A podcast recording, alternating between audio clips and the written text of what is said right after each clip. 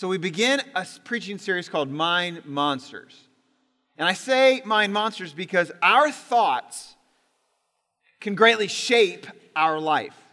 That, that what you think will inevitably dictate how you live your life. I'll give you an example.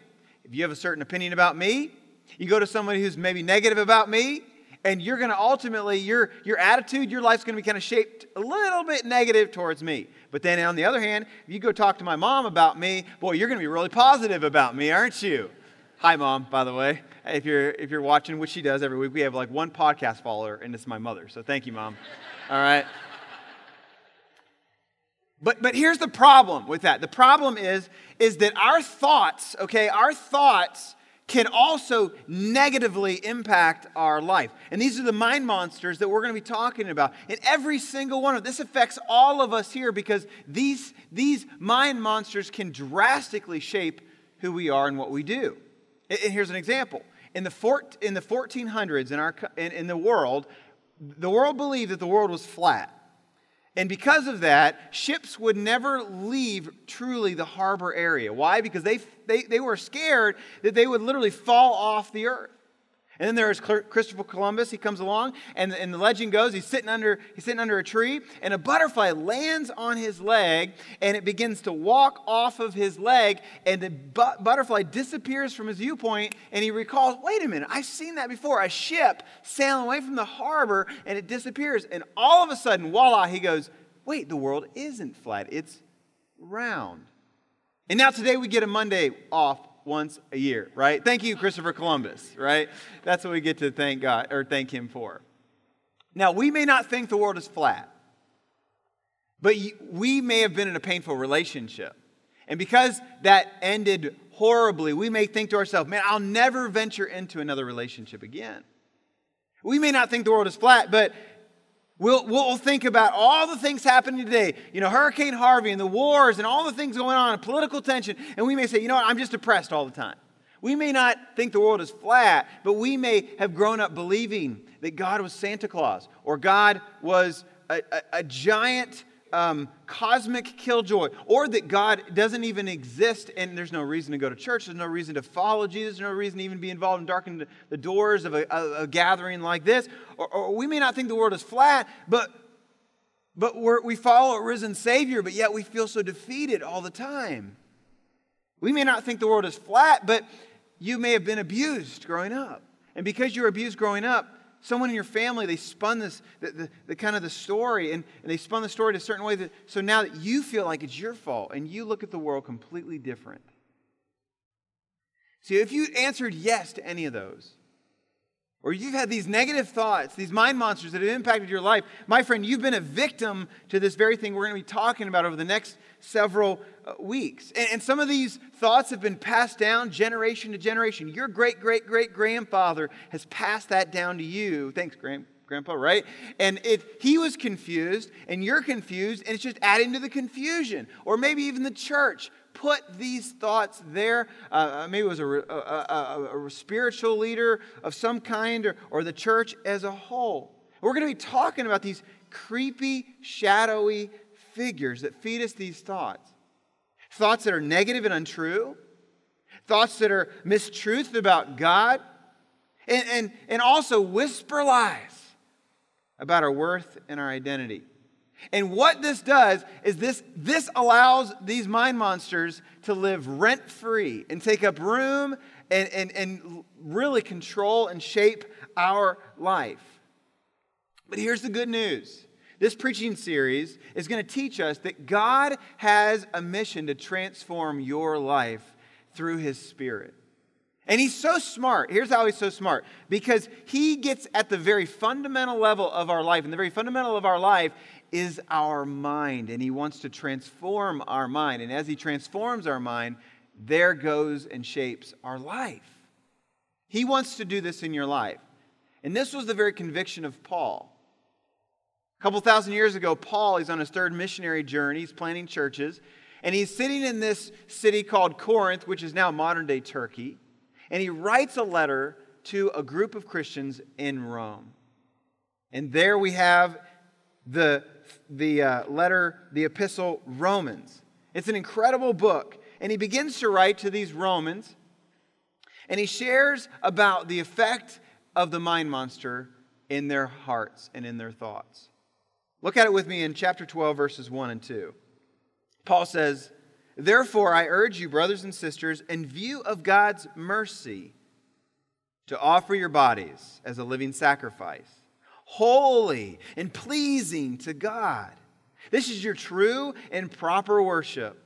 Do not conform to the pattern of this world, but be transformed by the renewing of your mind. Then you will be able to test and approve what God's will is, his good, pleasing, and perfect will. Now, three words that I want to look at today from this scripture, and we're just going to go one by one at them. I'd love for you to underline them, highlight them, and really follow along in your listening guide. The first word is the word conform. Can you all say that with me? Conform. The second word we're going to look at is transformed. Say that word with me. Transformed. And, the third word is renewing. Can you say that with me? Renewing. All right, so let's just go one by one together. Let's look at the first word conform. Now, I want to teach you that Paul is using this word in a passive way. And what it does is it indicates that you can be, without even noticing, just kind of like swept away, like in a creek, um, in the prevailing culture. Without even knowing it, you can just be swept away. And, and, what he does is he uses the word world, and the word there in the Greek is the word uh, and it's the word that has to do with the contemporary generation and what they're believing. Now, what do they believe in in this culture that Paul is talking to say, hey, don't be conformed to this culture? Well, in Acts chapter 17, I'm not going to have you turn there, but you can read it later. He begins to talk about some of the cultural things that they're believing. They're, they believe that Mother Earth had created the humankind, but Paul says, no, no, no, no. God, our Heavenly Father, created everything. They believe that they're, they've arisen to this superior status, except for women. Women actually don't have any rights in that culture. But, but Paul reminds them, first of all, that first of all, that all of God's creation is valuable and that none have arrived. They also think that Rome is, is the greatest empire that have ever lived, which they, that was true, and they thought that they, they, they, were, they have arrived and, and, and they had created everything, but Paul reminds them hey, it was only because God allowed it to happen. And then they're creating truth for what they want it to be. And it would have been very easy for the Christians in Rome to get swept up, right? To be conformed. Fast forward 2,000 years later to today. And here's, here's the hard part our culture is so good at marketing so good at marketing the mind monsters. You know, and, and, and what we think about sex, what we think about relationships, what we think about our spouse, what we think about God, what we think about relationships and work. They've been marketing all these things. Things like this, like if we eliminate pain from our life, then everything will be good. But we live in a fallen world. Things like we, it's our role to fix our spouse. That, that we can fix our spouse, and, and we think that that's our role. But I don't think I've ever heard anyone say, Got it, fixed her, done. Got it, fixed him. Man, that's good. No, no, no, that's not our role, is it? Uh, you know, some of us here, uh, or even the culture, has said, you know, marriage is the solution. But, but is marriage the solution? No, marriage, marriage is great. I love my, my wife. Marriage is awesome, but marriage is not the solution. Neither is divorce. Divorce isn't the solution. Another thing that this culture has marketed over and over again just create your own truth, create your own foundational level reality. And because of that, you can then operate in it, and then you can live the way you want to live. This is good. This is especially good uh, uh something that we men have fallen into is like, if I can get this, then I will have, feel this way. If I can get this job, or if I can get this 401k, or if I can get this fishing pole, or if I can get this rifle, or if I can get, you know, this golf club, or I can do this, or I can do that, man, then I will get this. Our culture has also marketed the fact that if we have a broken relationship, the best way to recover that relationship is just to reject them altogether. But, but there is no, that makes no sense to me. And one author said it this way culture says be as healthy as you can, live as long as you can, get as rich as you can, be as comfortable as you can. And my question is are all of these prevailing marketed thoughts, these mind monsters, really getting us where we want to go? No, the prevailing mind monsters, I believe, they don't bring purpose, they just bring pain. In Paul, he summarizes this quite well. 2 Corinthians chapter 4 verses 3 and 4 he says this Our gospel is veiled to those who are perishing in whose case the God of this world has blinded the minds of the unbelieving, so that they might not see the light of the gospel of the glory of Christ, who is the visible image of God. You know, I, recall the story of Daniel in Daniel chapter 1. That now he is deported to Babylon and, and he's confronted with these large architectural buildings an excess of great proportion. It would have been very easy for him to be like, wow, swept away with it all. But him and his, his associates, what happened is they stick and they stay true to what God has for them. And Paul would say, do not be conformed. The second word that I wanted to look at with you is the word transformed. We see this word in Mark chapter 9 where Jesus is said to be transfigured in front of his disciples. We also see this word used in 2 Corinthians chapter 3 verse 18 where Paul is teaching the believers as they behold the glory of the Lord that they are transformed into his likeness. What an incredible thing that really is. But this word it, it, it comes from this understanding of a metamorphosis. And Paul is using it in this grammatical way to indicate that it's a process that we're all a part of and we never are out of the process. It's not a one and done thing. We're not talking about UK basketball, okay? We are talking about a, an ever changing, transformational process. Okay, some of you just like are UK fans and you're not even listening now. Okay, so clue, come back in, all right? Especially you guys. Paul is saying, look, if you're not dead, you're not done. Paul is saying that the, the transformation is, is an ever part of everyday life, and this is why we exist as a church. We exist as a church, right, to see lives transformed in our, in our neighborhoods and the next generation and the nations of Jesus Christ. A great example of transformation, metamorphosis, is found in the transformation of a silkworm to a moth. I, I was reading that this week and I just found this so fascinating. So, this tiny little silkworm in its short little life, in, in a relative amount of time of four to six weeks, it eats a ton of food and it finds itself hanging off of a branch and it begins to spin this silk cocoon. And as it spins this small white silk cocoon, in unbroken thread, it winds itself about 500 to 1,200 yards of thread. 10 football fields by this one little silkworm.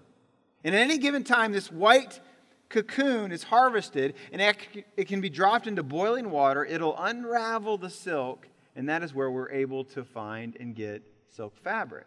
Now, this was all, this was all found from the Chinese, and they've been doing it for thousands upon thousands upon thousands of years. And finally, the secret got out, and the Japanese uh, took it, and there you had the export of the silk fashion and silk fabric. But one of the things that threatens the silkworm and the cocoon itself is the fact that if you can stunt the metamorphosis of the silkworm, it will never fully mature. And the Chinese learned this, and so they would boil the cocoon because if the silkworm would burst out of its cocoon to becoming a moth, then the thread would be broken. So they would boil the, the cocoon and they would get what they needed, and that was the silk thread.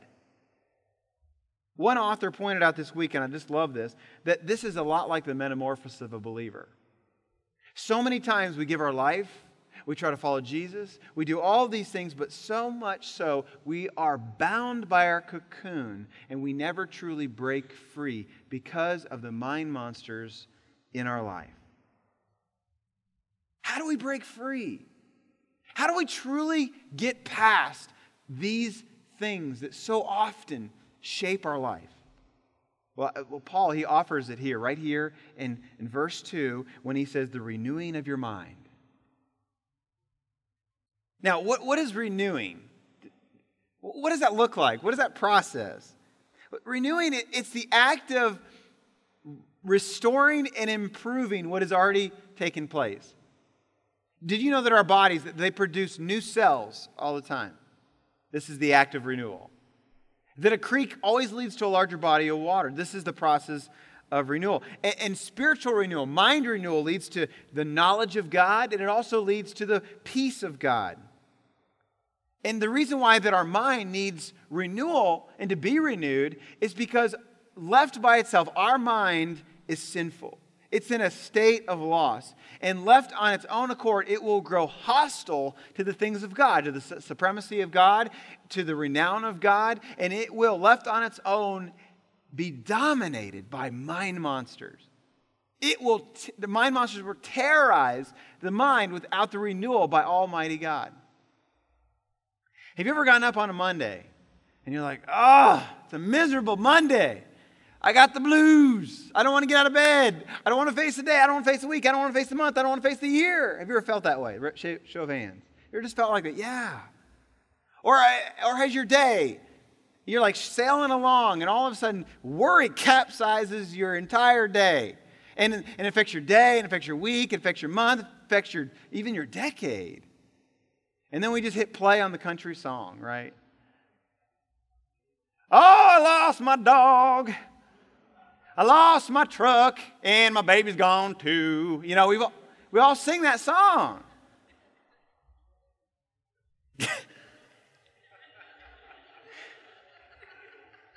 oh, thank you, thank you.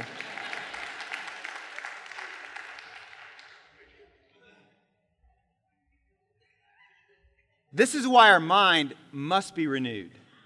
This is why our mind must be in a constant state of renewal. And Paul, he addresses this in 2 Corinthians 10:5. He says, "Take every thought captive." Would you say that all out with me together? Take every thought captive. Turn to your neighbor and say, "Take every thought captive." Yeah.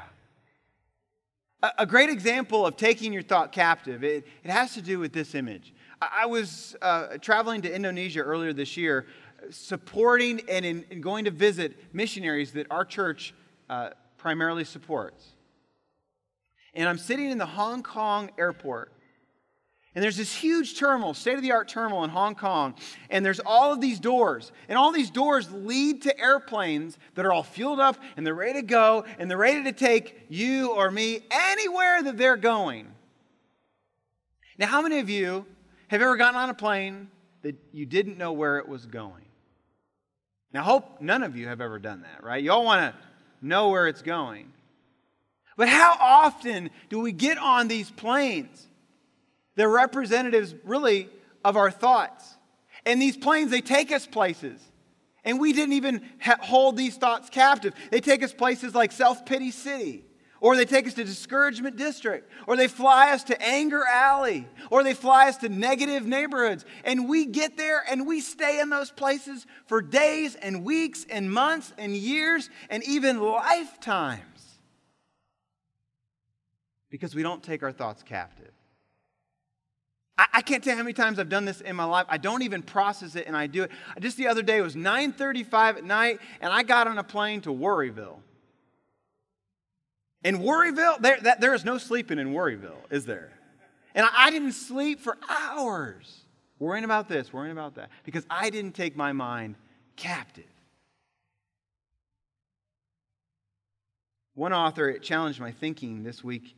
He pointed out that the reason so many of us struggle, so many Christians struggle with this process, is because we spend our whole life trying to take our mind captive instead of training to take our mind captive. There's a difference.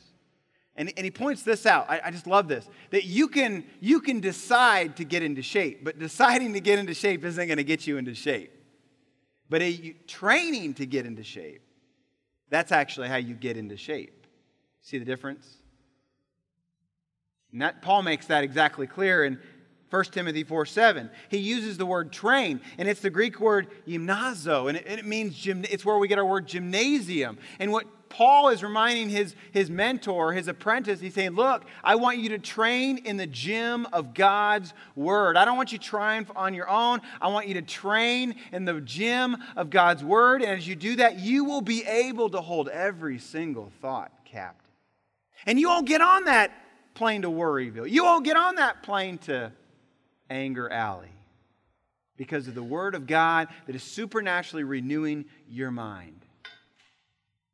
What would it look like for you and for me to, to, set aside 15 minutes, 30 minutes, 45 minutes, an hour, just renewing our mind in the gem of God's Word, the truth of God's Word, that it would, that it would reorient our life and transform our life, and then we could draw back to it as the day goes along, back every single moment, renewing our mind, what God's Word has said for us, so that as we go through our day, our culture markets these things that are misinformed, it's these mind monsters hoping to get rent in our mind will no longer have any kind of room. There will be no vacancy. See, when we train, mind monsters flee. And this is when victory takes place. And this is when John chapter 10, verse 10 is, is seen that we live abundantly. So, this morning, I believe God wants to transform each and every one of our lives through His Word and through His encouragement and renewal. And so, here's what we're going to do we're just going to train just a little bit, all right? We're going to train on God's Word for just a few minutes. And here's how we're going to do it. In Jesus, we have several things that we can step into. So, what I want to do is there's going to be a slide.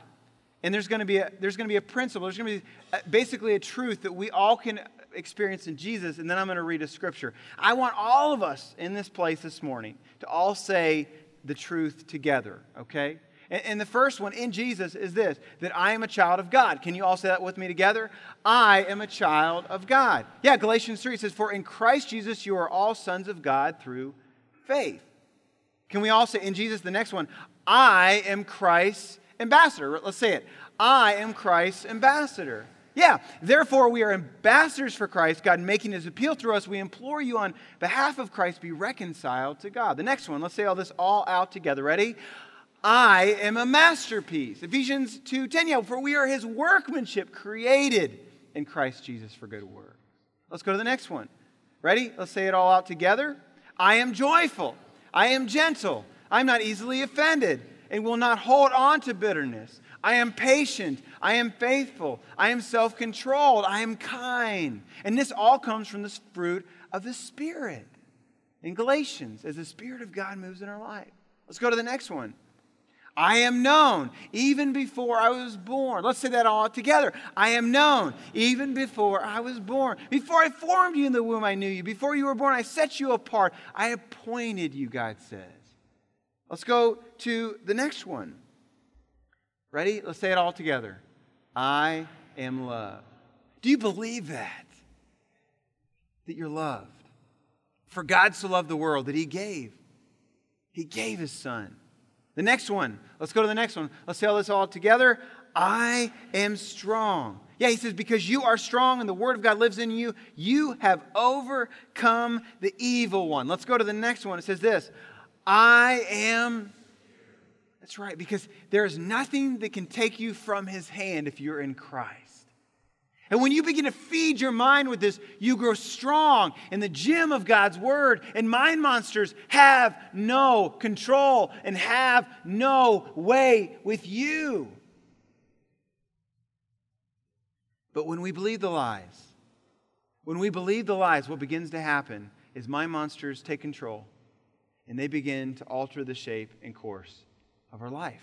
And we believe this. Some of you here today are thinking, there's no way God could love me. There's no way. He, there's no way. You know how messed up I am, Ray? I have so many things that I've done. I, there's no, do you know what I've done, Ray? Well, here's what God wants to say He loves you. And so much, in fact, that He gave His Son for you, that He came to earth for you, that He would die for you. He would die for your sins on the cross. And then three days later, He would rise from the dead. Why? So that He could literally prove who he says he is is true and, and, and squash and, and completely forgive every single solitary sin you ever commit. Everything you ever did, it's just to prove that he loves you and to provide a way for you to actually interact with God. To have a relationship with your Heavenly Father from now all the way into eternity. You say, You don't understand what I've done. You, do you know who Jesus hung out with every single day in his life? People like you, people like me. He, he, he, they were messed up, they were fallen, and he said, Come as you are. I don't want you to stay there, but come as you are, and I'm going to, through my power, metamorphose your life. And I've been praying for you this week, and here's from the balcony all the way to the floor, here's what I want you to know to say. I've been praying. I believe that God is starting to soften your heart and your mind and your life. And as He is starting to soften your mind and your heart very right now, He wants to set you free. And He wants you to set you free, beginning in a relationship with Almighty God. And how He wants to set you free is for you to come to the end of yourself, for you to come to the foot of the cross, and for you to say, Heavenly Father, I've sinned. Would you forgive me? I turn my face to you. I follow you. I will be your disciple. Save me. And from this point forward, God begins to give you the Spirit of Himself in you and through your life. And mind monsters have no control. And maybe you need to start right there. Maybe you need to start right there, declaring Jesus as your Lord and your Savior. Or maybe today you need to just, you're in a place where you've been following Christ, but they, these mind monsters, have been ruling and reigning in your life, and you need to believe the truth that we just read. You need to believe truth to say that we are more than conquerors in Him who loves us. You need to believe the truth of God's Word and work out in the gym of His Word. Because here's the thing you're sitting in a terminal, and your life is ticking away moment by moment. And there's door after door after door after door, and you're presented with opportunities to get on those airplanes. And the truth of God's word is always going to lead you to one particular one, and it's going to fly you to a place and a destination to his, as Paul later says, his pleasing and perfect will. And that will is a place where ultimately you will become more and more like him.